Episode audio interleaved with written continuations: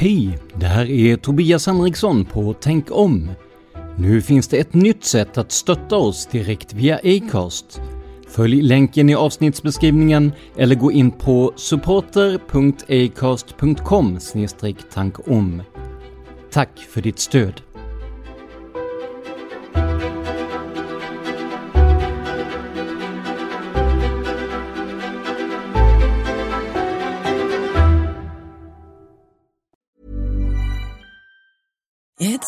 Time of the year.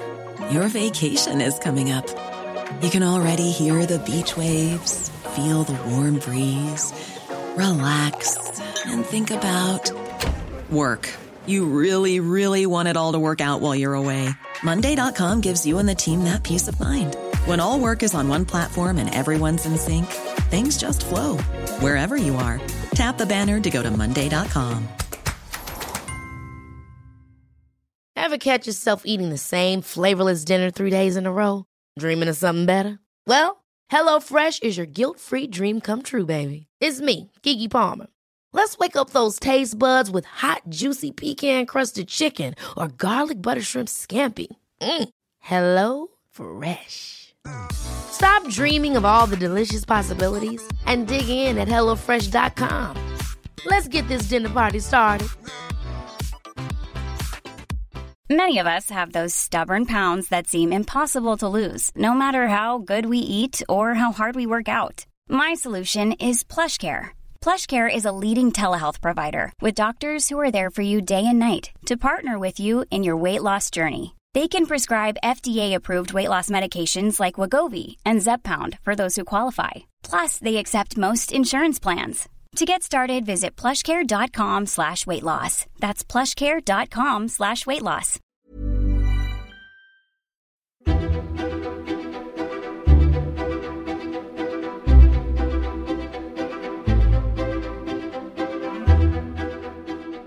Välkomna till Tänk om! En podcast som granskar konspirationsteorier och myter ur ett journalistiskt och vetenskapligt perspektiv.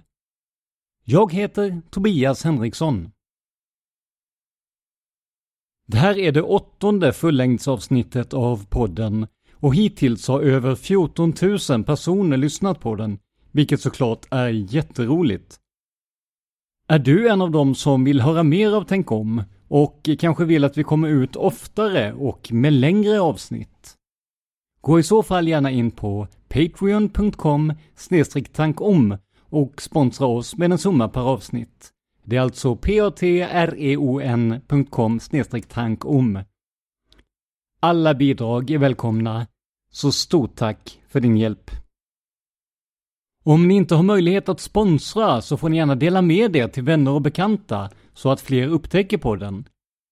Det kan ni till exempel göra via vår Facebook-sida och den finns på facebook.com tankom.se. Nu sätter vi igång med dagens avsnitt.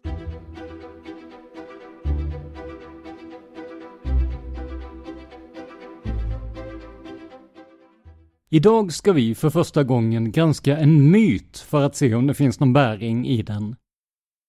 Tidigare har det varit mycket konspirationsteorier, men jag vill även titta på fenomen i vår vardag och se om dessa är troliga eller inte.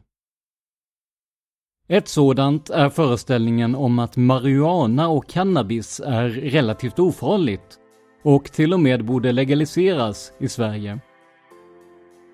Som ni säkert vet är de här drogerna numera lagliga i många amerikanska delstater efter en uppluckring av narkotikalagstiftningen där.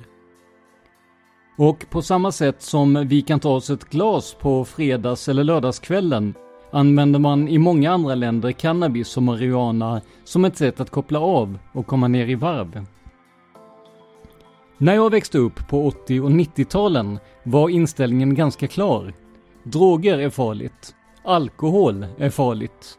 Och eh, cigaretter är inte heller speciellt nyttigt. Men det verkar som att den här inställningen har luckrats upp mer och mer de senaste åren. Så vad är egentligen sant och vad är myt om de så kallat lätta drogerna?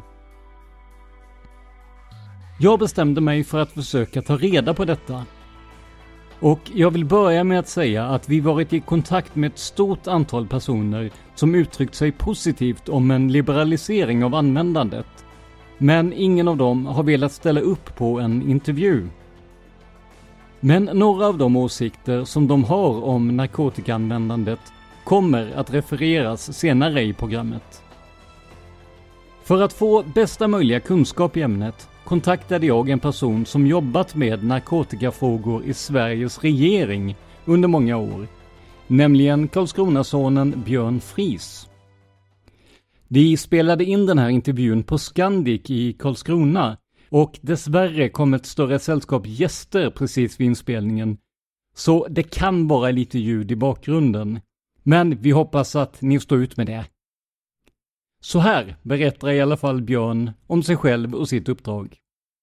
Eh, Björn Friis heter jag och jag har eh, jobbat en himla massa år som politiker framförallt Eh, på lokal nivå. Jag har varit kommunalråd i Karlskrona och varit ordförande i socialnämnd och äldrenämnd och utbildningsnämnd och det mesta då. Och eh, det slutade jag med praktiken har jag väl i princip inte haft några politiska uppdrag sedan 2002. När jag fick ett erbjudande från eh, regeringen, då, dåvarande socialministern Lasse Engqvist, om att bli den första narkotikapolitiska samordnaren i Sverige. Och det var resultat utav en eh, narkotikakommission som hade lämnat sitt betänkande då i ja, millenniumskiftet. Då, eh, om att man eh, skulle inrätta en sån. Eh, och sen har jag fortsatt efter det. Jag har också jobbat som egen företagare men jag har också jobbat som chef för en forsknings och utvecklingsenhet i Stockholms stad. Jag har jobbat i Stadshuset eh, i Stockholm. Eh, och sen eh, ja, föreläst en hel del på socionomutbildningar och annat. Då. Eh, och gör väl det delvis fortfarande. Då, va?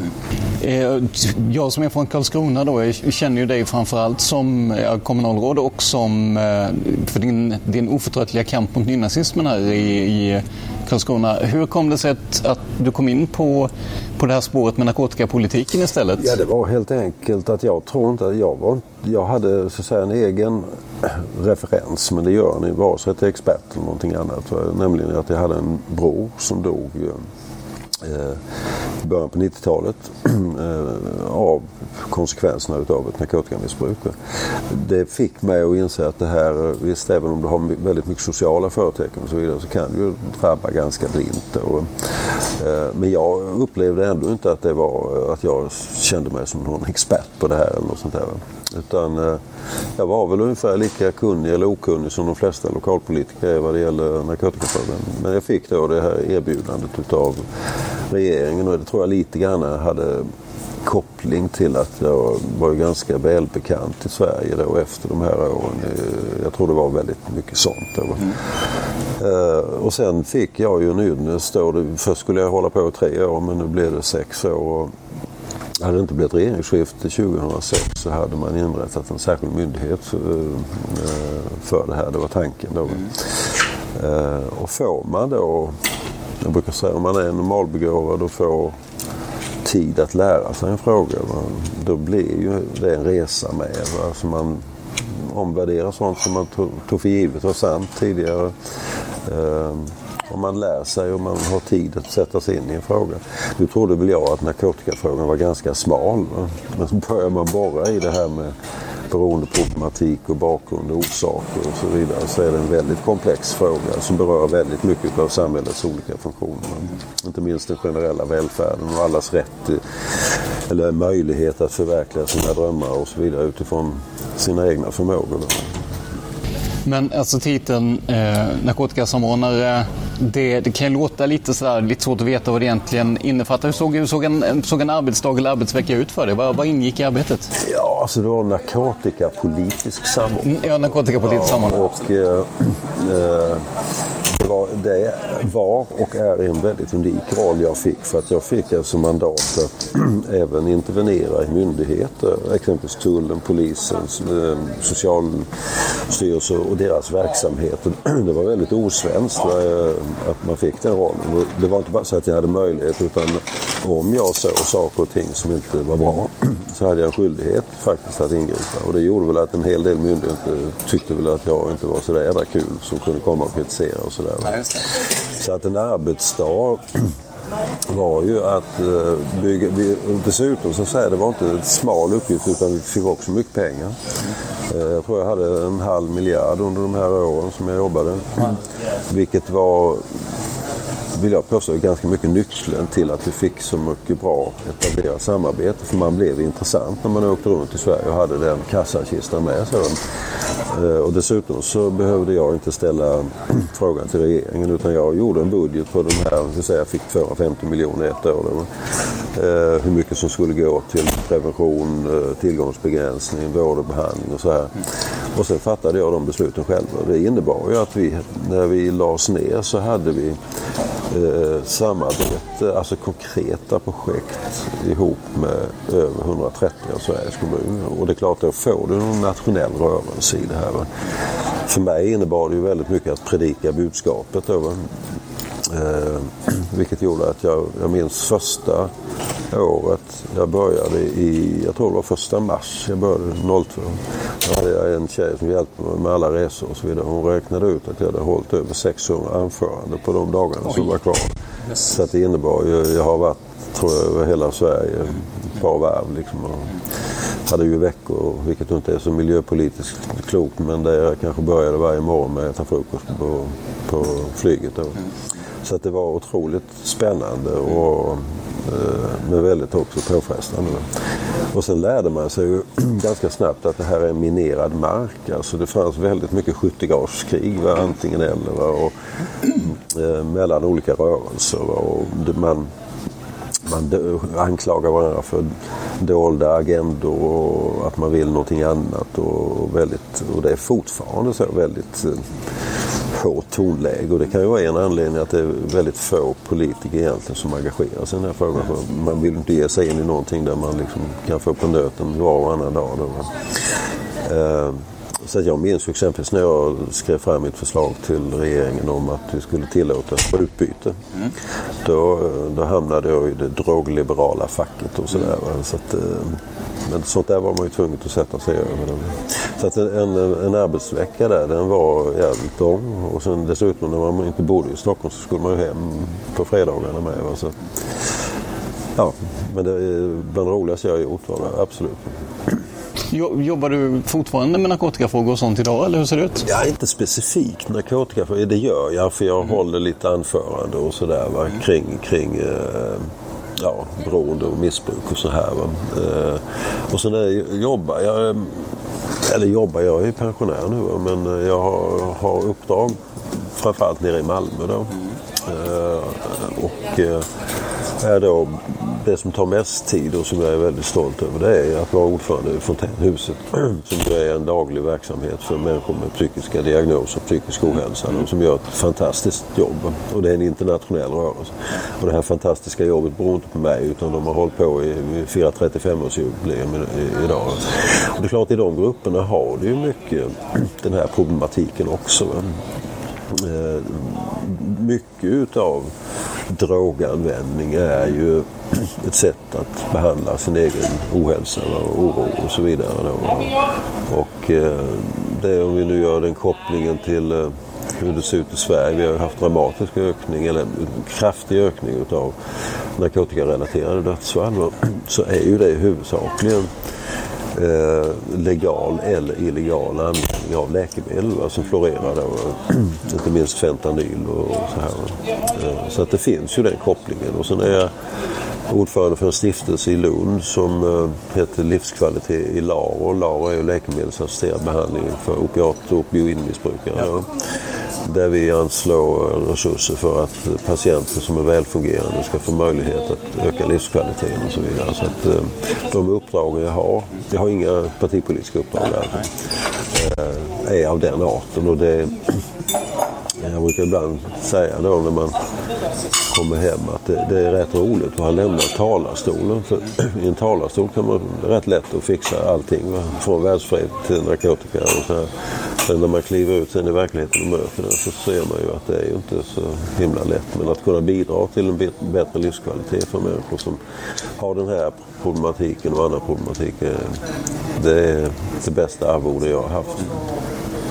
Det finns ju mycket, mm, vad ska vi kalla det, rykten, myter och så vidare om eh, narkotika och eh, dess brukare. Har du fått mycket input från, eh, alltså från, från själva, jag antar att du får input från själva brukarna också, inte bara liksom vad som står i jag vill säga det det, finns ju naturligtvis mytbildningar. Det finns den lyckliga narkomanen. Och jag, vad som jag sa till dig tidigare, att jag vet ju människor som har använt eh, det som är illegalt i form av cannabis. Mm. Exempelvis eh, ungefär som alla andra använder vin och öl. Man tar sig, använder det på helgerna och sen så låter man bli.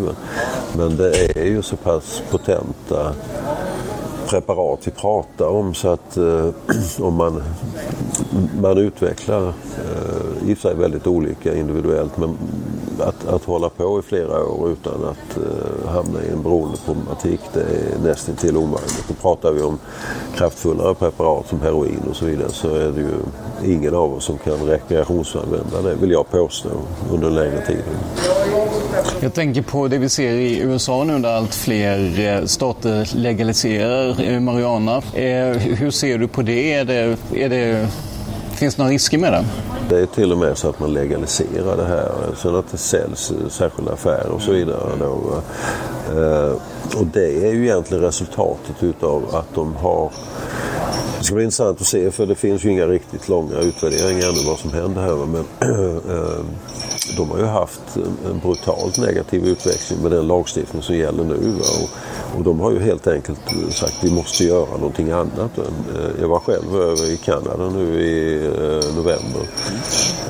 I Toronto då och såg ju med egna ögon den här, vad ska vi säga, opiat opioidepidemin eh, som man pratar om, den fanns fysiskt synlig. Va? Alltså, mitt i den här välfärden, eh, alltifrån unga människor till äldre som var helt utslagna. Och det var ju framförallt är det ju fentanyl som man använder då. Antingen legalförskriven eller eh, illegalt. För så att många människor, och jag tillhör ju de som menar att vi, måste, vi borde själva i Sverige jag har alltid försökt bygga min argumentation på forskning och kunskap. Så att inte bara tycka, för det är så jävla lätt att tycka. Och jag tycker ju att vi borde göra en utvärdering utav den, eh, den så att säga, regelverk, lagstiftning som vi har i Sverige idag. För att vi är inte speciellt bra, även om många tror det. Det vi är väldigt bra på det är ju det här med att uh, hålla nere unga människors testande av narkotika. Vi pratade tidigare om det. Då, där det kan skilja jättemycket mellan oss och andra länder där vi ligger väldigt lågt. Uh, och då pratar vi om 15-16-åringar. Men kommer vi upp på 20-årsåldern så ligger, närmar vi oss mer och mer EU-snittet och vad det gäller uh,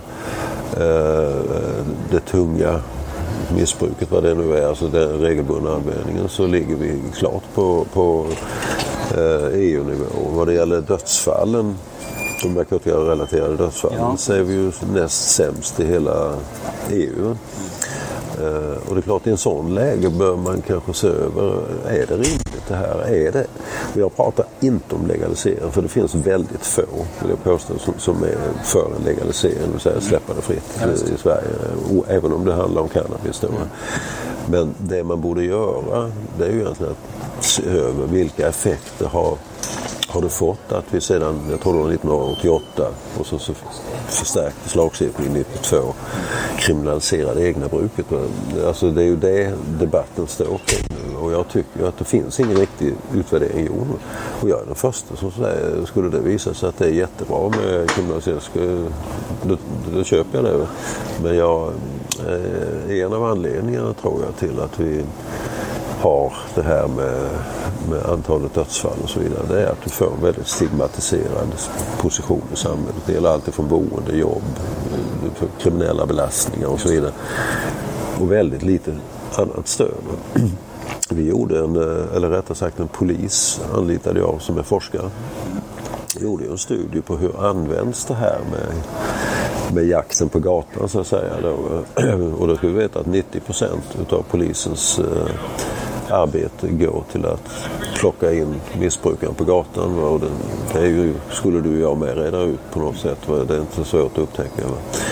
Och då så så kunde han ju i en studie som gjordes då för ett antal år sedan kunde han ju konstatera att eh, man i en av våra stora städer, jag behöver inte säga namn, hade plockat in samma kille fem gånger på en vecka. Och det man fick var ju plus i statistiken där. För att målsättningen för polisen har ju varit att, att antalet positiva urintester ska öka och så vidare. Och jag tycker det har varit mycket rimligare att ha en målsättning att eh, användningen av narkotika skulle generellt gå ner. Inte bara Absolut. plocka in det där.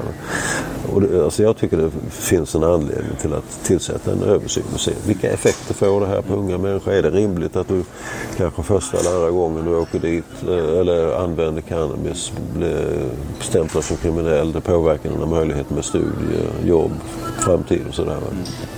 Men också den här väldigt eh, slitne mannen, det kanske i min ålder, som har eh, kanske ett 20-årigt tungt missbruk bakom sig. Blir han bättre av att tas in på häktet och pissas av och sen få foten i röven? Och om du tar, om du tar Europas länder så är det ungefär hälften som har den vår lagstiftning. Jag tror det är något mindre än hälften medan andra har svängt över till, till eh, och det finns ingenting i våra internationella eh, överenskommelser. Eh, FN har ju varit väldigt mycket vår ledstjärna när det gäller narkotikapolitiken. Och det finns ingenting där som tvingar oss att kriminalisera beroendesjukdomen. Och jag skrev en artikel för det är väl kanske en månad sedan nu tillsammans med en gammal arbetskamrat, Kristina Gynner i Svenska Dagbladet eh, där vi utgick ifrån hur använder vi polisens resurser. Då, och då är det 2017 tror jag det var så hade det anmälts ungefär 100 000 narkotikabrott. Av dem så var 9 av 10, alltså 90 procent, eget bruk på gatan. Ja, uh, och det innebär att då lägger man ju egentligen 10 procent till det som jag tycker är viktigt vad det gäller polisen. Det är att göra en tillgångsbegränsning. Man jobbar med uh, ligorna, internationella nätverken, grossisterna och så vidare som gör att det här finns. Det finns på alla, alla Sveriges gator idag. Va? Det är ju det som är polisens viktiga del i det här tycker jag. Men vi pratade lite om det här med en, en vad ska vi kalla det, stigmatisering eller så här. Jag försöker ju alltid när jag gör ett avsnitt i den här podden att få båda sidorna mm. av ett ämne. Eh, och eh, det har varit jättesvårt att få någon som eh, säger sig vara positiv till exempelvis en legalisering av marijuana eller liknande. Att ställa upp och prata i podden är vad, vad, tror du det beror på? Är det den här stigmatiseringen mellan drog, vad ska vi säga, drogliberal och... Eh... Nej, men jag tror det handlar om att vi blandar ihop legalisering och avkriminalisering. Okay. Eh, för, och där kan man ju spela på, jag menar de flesta människor eh, runt ett middagsbord va, vet inte skillnaden på det och har ju ingen anledning att eh, grunna på det heller då. Och ofta är det ju så när man sitter kanske med människor som vet vad man har jobbat med så blir det ju det man pratar om. Och då så till slut, nej fan är det så du menar? Va? Och jag vill åter säga att den här gänget som vill släppa narkotika fritt, framförallt cannabis då, är en begränsad grupp. Eh, sen vad det gäller förskrivning av, av eh, THC som som läkemedel då va? så får man väl se. Det finns ju forskning som visar att det är väldigt effektivt och sådär. Eh, sen använder man exempelvis Portugal som ett exempel på det har man legaliserat. Du skrev själv det till mig. Det har man inte gjort. Man har däremot eh, ändrat påföljderna av att du har det i kroppen. Det är lika förbjudet att, att langa, sälja, överlåta där som det är här. Eh, däremot så, så blir det inte per automatik att du blir dömd för ett brott och kanske till och med kan få fängelse och så vidare utan du erbjuds andra insatser. Och, eh, det finns till och med eh, drogdomstolar. Va? Och då är det inte bara jurister utan då sitter det kanske en läkare och annat och som, som, som dömer dig till andra insatser. Och det har ju haft väldigt eh, positiva resultat i Portugal faktiskt. Och jag var i Portugal eh, i början av jag tror jag har varit nästan överallt i hela världen och pratat narkotika. Och det roliga var att när vi gick ut på kvällen och satt på en uteservering. Då såg jag, jag har ju alltid sett lite sjavig ut sådär med, så, och då blev jag erbjuden flera gånger att handla med. Och jag tror att situationen faktiskt är mycket bättre i Portugal. Men återigen, alltså, man kan lära sig och vi har skyldighet att lära oss som politiker och tjänstemän i de här frågorna. Eh, vad, vad blir effekterna av det? Norge, Finland ändrar ju det här nu.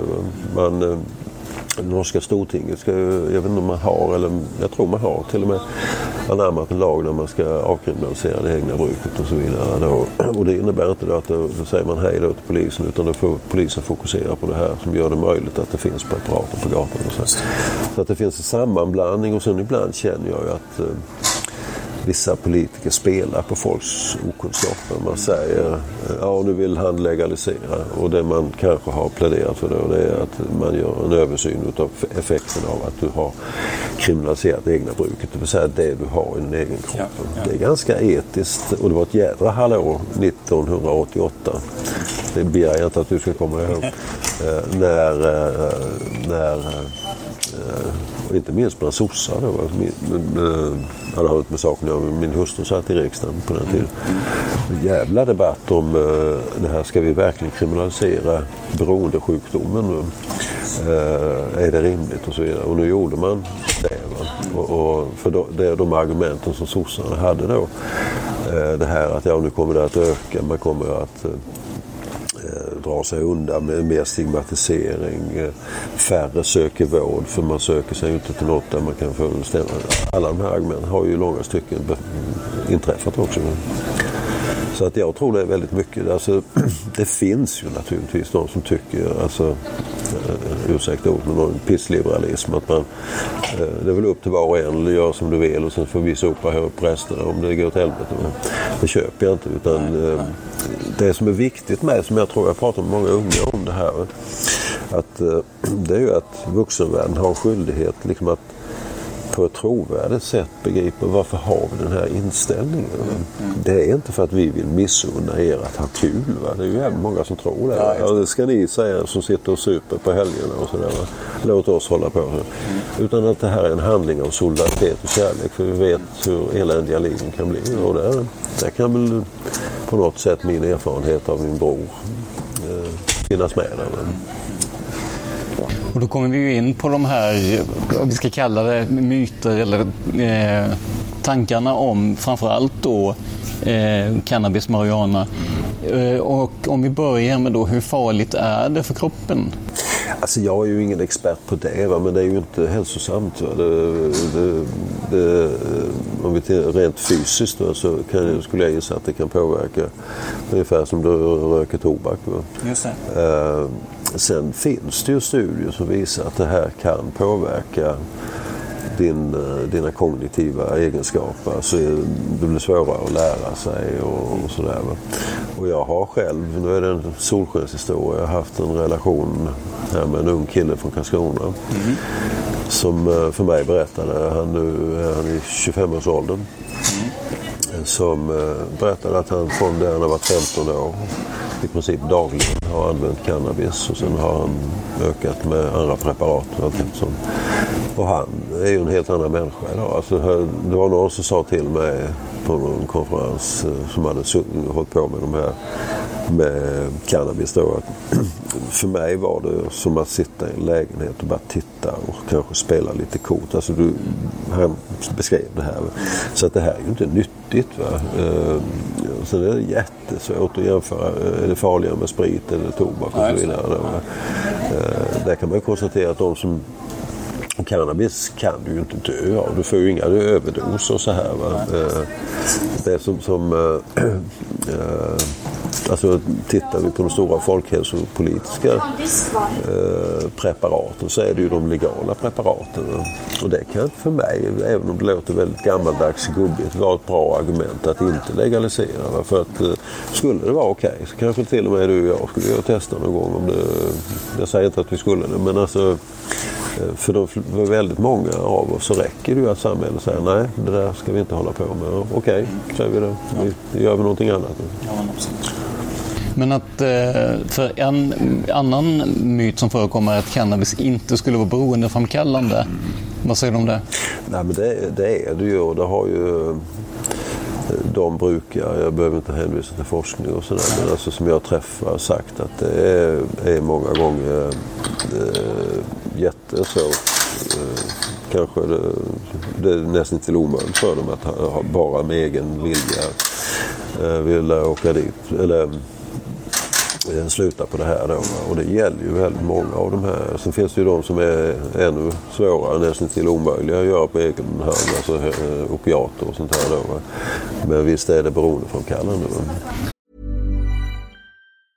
It's that time of the year. Your vacation is coming up. You can already hear the beach waves, feel the warm breeze, relax and think about work. You really, really want it all to work out while you're away. Monday.com gives you and the team that peace of mind. When all work is on one platform and everyone's in sync, things just flow wherever you are. Tap the banner to go to Monday.com.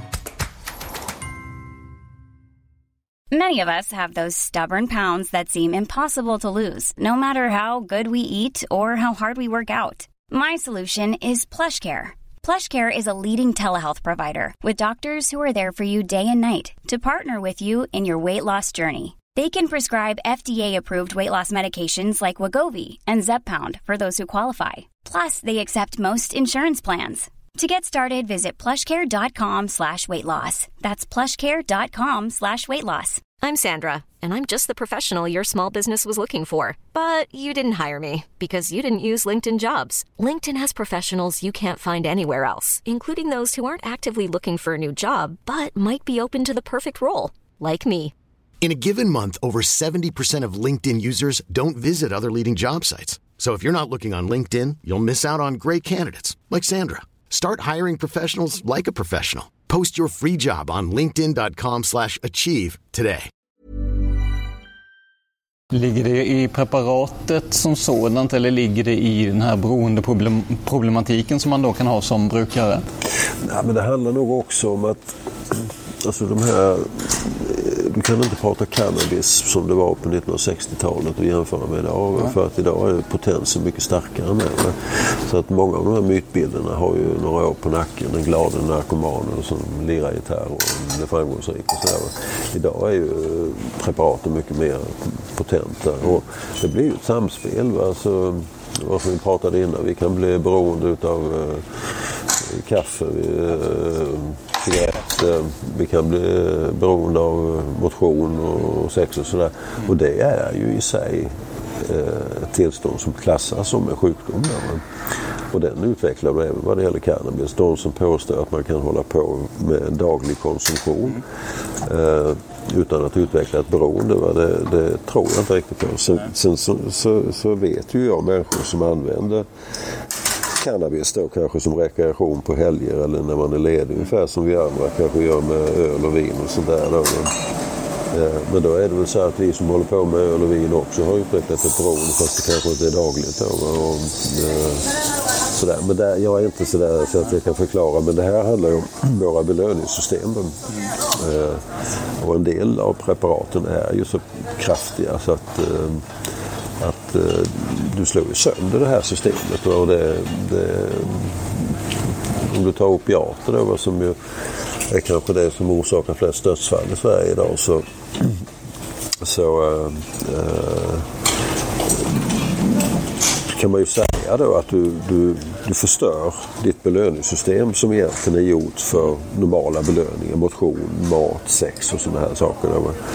Och det är inte så att det växer upp och läks av sig själv och det är därför du har en av de mest evidensbaserade behandlingarna av dem. Det är ju läkemedelsassisterad, nästan den enda egentligen. Och det man gör då, det är ju att kompensera den skada du har fått. Och det där har man ju till och med börjat vad det gäller spelberoende nu. Alltså läkemedelsbehandla den med ganska gott resultat då i USA. Du nämnde det här eh, ja, 60-talet och det du kallar för den, den glada narkomanen. Alltså, finns, är det en myt i sig eller finns det personer som Ja, men jag tänker man, man såg, i alla fall på den tiden, som du säger, hippien med, eh, med pannband och en gitarr och en, en joint i, i... Finns den eh, personen så att säga? Jag vet inte, det gör det kanske. Eh, och det kan ju kanske vara några som klarar att vara lyckliga hela tiden. Men flertalet så blir ju den här lyckoruset eh, en kort period. Och det gäller ju med de flesta preparaten att ska du uppleva den här euforin. Mm som du kanske möter första gången och så vidare. Då måste du hela tiden höja doserna och så vidare. Och till slut så om du tar opiatmissbrukare då va, så uppnår de egentligen aldrig den här euforin när man har utvecklat utan det man kan åstadkomma det är någon form av normalsituation va, med att stoppa i sig preparaten. Va. Så att det, där, det finns en myt om att uh, ja, att man vill ha det här livet. Och det är klart att under en viss period så säger man att det här är jättebra och så vidare. Men uh, nej, jag, jag, tror att de är väldigt få, de lyckliga narkomanerna. Det här med att, vi var inne lite på det, men just det här att man kan använda, eller i alla fall håller på att titta på att använda cannabis marijuana som i medicinska syften helt enkelt. Eh, då kan man ju få en föreställning om att det inte skulle vara farligt. Men vad säger du om det? Det beror ju på hur man doserar det och, och så vidare. Då. Och det finns ju väldigt mycket av vad ska vi säga, narkotikaklassade preparat som är läkemedel. Många är det från början, va? Eh, andra kan bli, höll jag på säga. Det som är lite knepigt vad det gäller cannabis det är väl att vi hela tiden har sett det som den illegala drogen bland ungdomar och så vidare. Oj då, kan man ha det som eh, som läkemedel och där, där kommer ju forskning och utveckling att visa om man kan reglera det på det sättet. Men om du tar eh, opiater och så vidare så är det flesta av de preparaten har ju använts och används mm. eh, ganska flitigt som läkemedel. Absolut. Absolut. Men om vi bara säger så här då. Säg att alkoholen hade kommit idag, att den hade kommit fram. Skulle den vara, eh, alltså skulle den vara accepterad? För jag tänker att även alkoholen för ju med sig ja. beroendeproblematik, eh, våld, dålig hälsa. Ja, det är en bra fråga och det finns ju många som säger att den skulle aldrig godkännas och så Jag vet inte. Va? Men den, den, deras hälsoeffekter är ju väldigt, väldigt eh, allvarliga. Va? Och det är ju rökningen också. Va? Eh, och där, där vi ju nu accepterar rökningen att vi mer och mer begränsade. Mm. Det är ju inte förbjudet va? men du, utrymmet att ta din cigg, ja. det blir ju, krymper ju. Va? Och det är ju ett sätt och det har man ju periodvis haft jättestor framgång bland unga. Jag minns mina egna söner som är, de är 40 bast nu. De berättade ju, jag frågade dem varför har ni aldrig börjat röka? Ja. Jag tror vi är så jävla dumma i huvudet. Och det är rätt bra svar tycker jag på något sätt.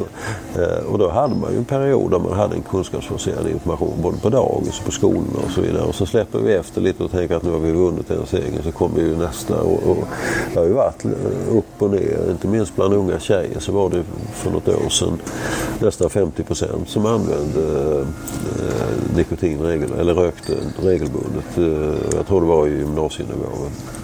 Eh, sen har vi ju lyckats få ner det här till, jag tror fortfarande vi ligger i Sverige som land och runt 20 procent som, som använder eh, eller röker regelbundet. Då. Och det är ett ganska skickligt sätt att argumentera och, och det har det ju inte varit mytbildning utan man har fått reda på vilka effekter det är och sådär. Absolut. Men svaret är ju, jag vet inte och det är så jävla svårt att tänka sig det här alkoholindränkta samhälle med eh, en annan attityd. Men även där nej. försöker vi ju. Men eh, nej, det, det, är ju alltså, kulturellt politiskt självmord att tänka de tankarna. Absolut. Men skulle komma idag så tror jag nog att vi hade haft ganska vilda debatter om om det skulle legaliseras eller kriminaliseras. Ja, precis. Vi, vi, pratade ju en del om eh, legalisering och om kriminalisering. Eh, och jag kan säga du nämnde det här med, med Portugal innan. Eh, där jag hade skrivit, de har ju legaliserat och problemen minskar. Det hade jag lånat från tidningen Accent ja, i, ja. i OGT-NTOs eh, tidning där.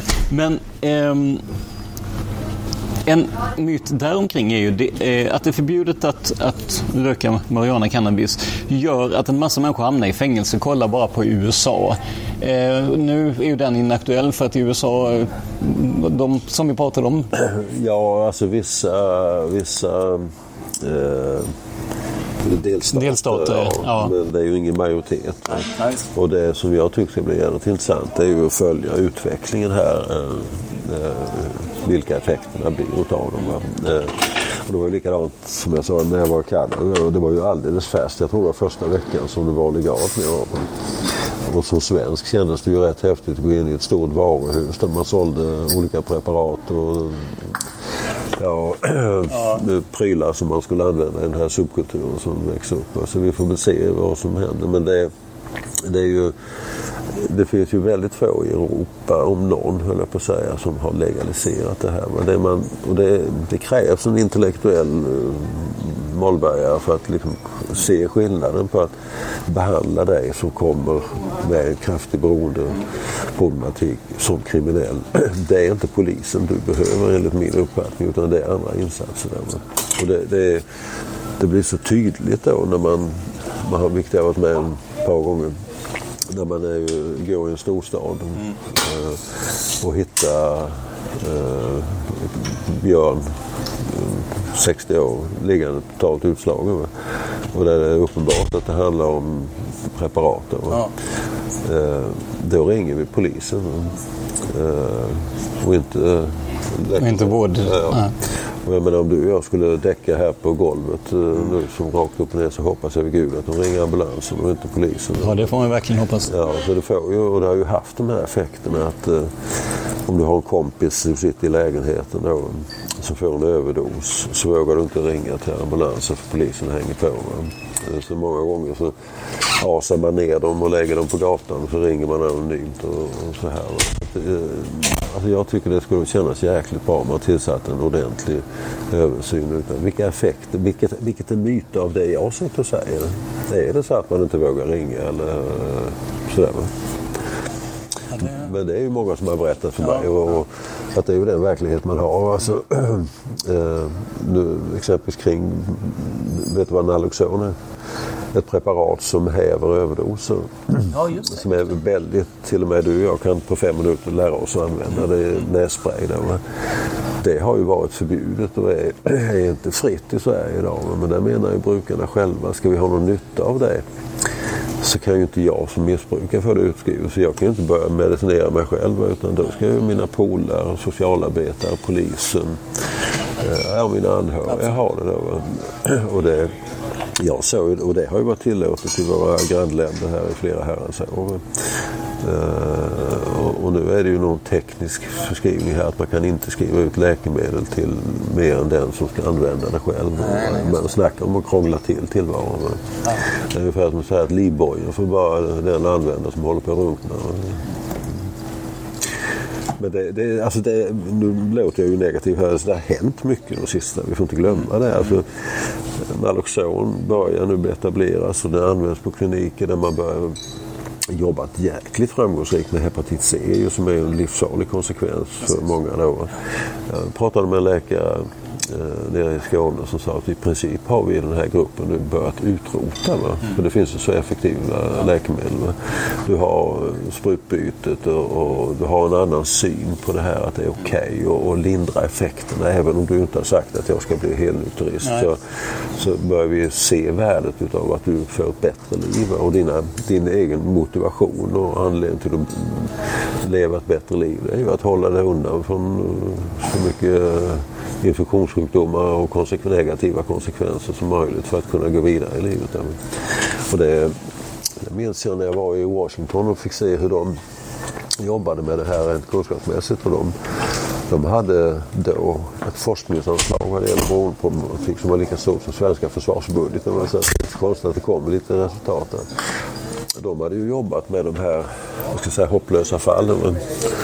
Eh, och jag minns det här faktiskt från när vi hade hemma hossare hos citationstecken här sen kom fyllegubbarna då som hjälpte dem att städa upp och planera livet. Och man eh, fick det rätt och dag så började man kunna bjuda hem barn och barnbarn på, för det var snyggt hemma och man drack inte varje dag och så här lite små steg. Va? Och så har man ju jobbat med de här tunga missbrukarna på vissa ställen med, med ganska stor framgång. Va? De kanske inte blir IGT-medlemmar allihopa va? men de lever drägligare liv och de använder drogerna på ett klokare sätt. och eh, Många av dem har ju faktiskt också blivit nyktra. Men i Sverige är det ungefär om du skulle gå från, vi säger att du röker 30 cigaretter om dagen eh, och sen går du ner till 15 cigaretter så är du lik förbannat en förtappad nikotinist. Du ser ju inte det positiva att du faktiskt har minskat med 15. Och att det är rätt bra att börja när det går ner till noll. Eller hur? Ja. ja. Avslutningsvis, så ditt bästa råd till föräldrar som har ungdomar som oavsett om, det, om vi nu säger att det är alkohol eller det är narkotika eller vanliga cigaretter. Eh, vad är ditt bästa råd? Hur ska man agera för att försöka få sina ungdomar att, att, att undvika det här? För det, det, ju, det finns ju en, en, risk med det oavsett vilket preparat det är så att säga. Ja, alltså hade jag kunnat svara på den eh, och haft 100 procent eh, så hade jag väl fått Nobelpriset skulle jag säga. Nej, men jag tror alltså att föräldrar ska vara sakliga. Eh, man ska inte ljuga. Det genomskådar unga. Vi ska ha klart för oss att de allra flesta ungarna har inte i sina planer på att man ska börja med det här. Och, och jag tror ju, jag fick frågan vad är det viktigaste vi skulle kunna göra för, för framtida narkotikapolitik. Och då sa jag, jag tror att det bästa vi kunde göra det är att öka personaltäthet och satsa ordentligt på förskolan. Och där kan vi se barnen med den här riskryggsäcken på, på gång. Va? Sen är det ju, alltså vi som föräldrar är otroligt viktiga. Va? Och jag tror även föräldrar som har egna missbruksproblem är viktiga. Va? Eh, och att man inte då... Jag träffade en kille som hade varit fosterhemsplacerad i... Eh, han var inte ens fosterbarn utan han var... Eh, jag bodde i någon resursfamilj. Jag hade varit, alltså min stora sorg är ju naturligtvis att jag har levt det livet jag har men framförallt att mina föräldrar inte fick hjälp att bli lite bättre föräldrar. Jag tror inte den snabba lösningen är att så fort eh, du har det att liksom rycka ungarna därifrån. För att det finns, uh, finns statistik på att barn som omhändertas som institutionsplaceras under långa perioder får sämre liv faktiskt. Men, så är det men sen tror jag mycket på generell välfärd. Jag menar om du det funkar i skolan. Du har polare. Eh, du har något vettigt att göra på fritiden och sådär. Då blir det rätt. Du väljer du bort de här destruktiva grejerna. Men för du väldigt tidigt, som det finns en hel del barn i, Sverige idag, en, stämpel i pannan, eh, icke godkänd så att säga. Va? Eh, jag var i en del stadsdelar i Stockholm där, där över 50 procent hade icke godkänt när man lämnade högstadiet. Vad, vad väljer du för karriär då? Eh, när samhället säger nej, du duger inte när du är, vad är man, 15-16 år. Och det var som någon sa till mig, varför ska jag älska ett samhälle som inte tycker om mig? Nej. Det ligger mycket i det faktiskt. Så det här är ju komplext. Det finns ju de som börjar med droger som är hade där du och jag liksom inte i alla fall självklart hittat varför. Va? Eh, vad fan gör vi med dem? här här lite trendigt. Eh, finns ju, eh, ja nu ska vi inte gå in på det. Va? Men alltså, det finns ju miljöer som kan stimulera det här och så vidare. Va? Men eh, eh nästan alla som jag har, jag har träffat folk har varit väldigt väl etablerade. Va? Alltså som har suttit i rapportstudior och, och sådana grejer. Eh, som har, det har gått åt helvete för. Och börjar man ändå sitta i lugn och ro så finns det nästan alltid ett varför. Va? Och jag tror det är väldigt viktigt att vi hittar de här varförna. Och jag tror mycket på det här att att vi ska inte släppa igenom några unga i skolan med icke godkänt om du förstår vad jag menar. Det skulle fan vara en samhällsgaranti, ett löfte till alla att du ska kunna gå därifrån stolt över att du har lyckats utifrån dina förmågor. Och du ska se en möjlighet att gå vidare i livet. Men om du inte gör det, va? vad fan gör du då? Ja, jag ställer väl upp då på att bli budbärare och springa med en massa illegala prylar. Alltså risken finns. Så generell välfärd men som också ser de riskfaktorer som finns. Så vad blir då slutsatsen av allt det här? Ja, att det inte är nyttigt med vare sig narkotika eller för den delen alkohol, det står ju ganska klart.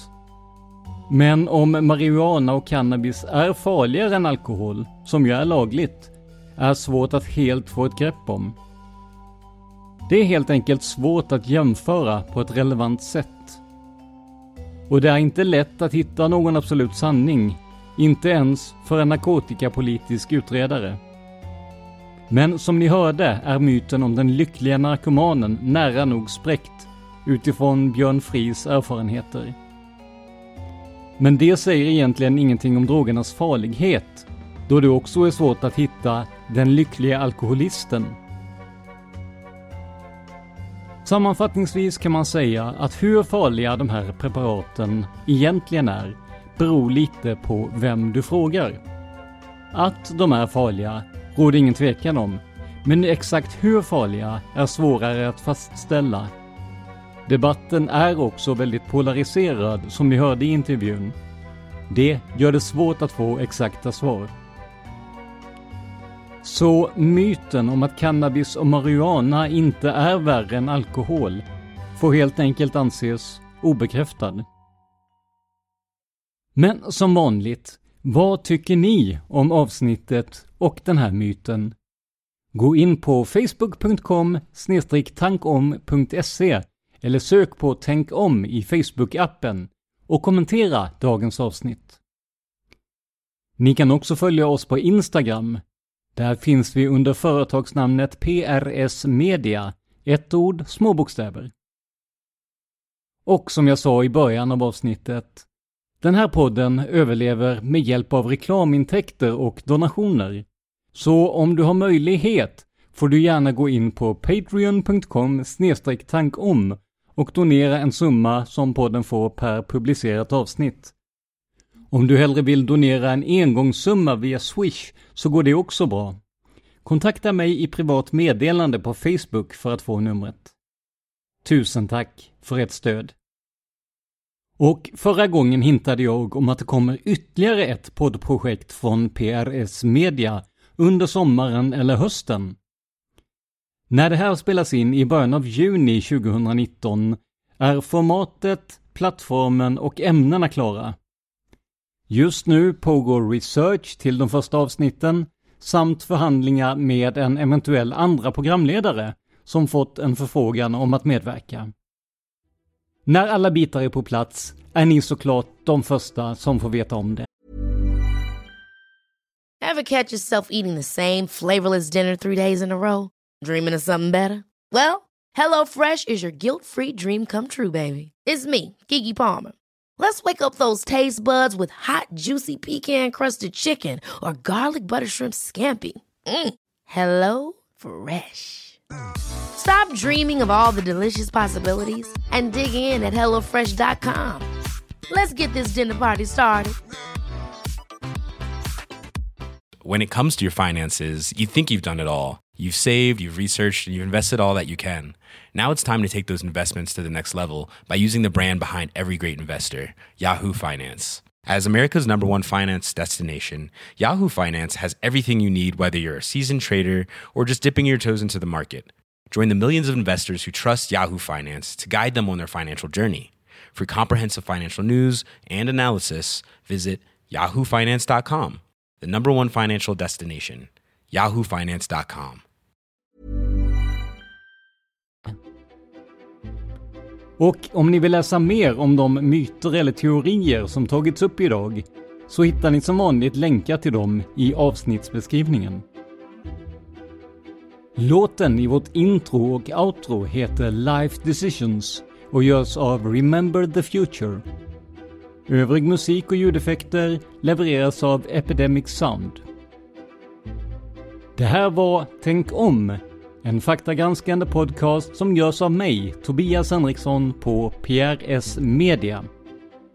För mer information om mig och mina projekt besök prsmedia.se eller facebook.com prsmedia.se. Och till sist vill vi rikta ett stort tack till Acast som stöttar och distribuerar den här podden. Och stort tack till er för att ni lyssnar på Tänk om.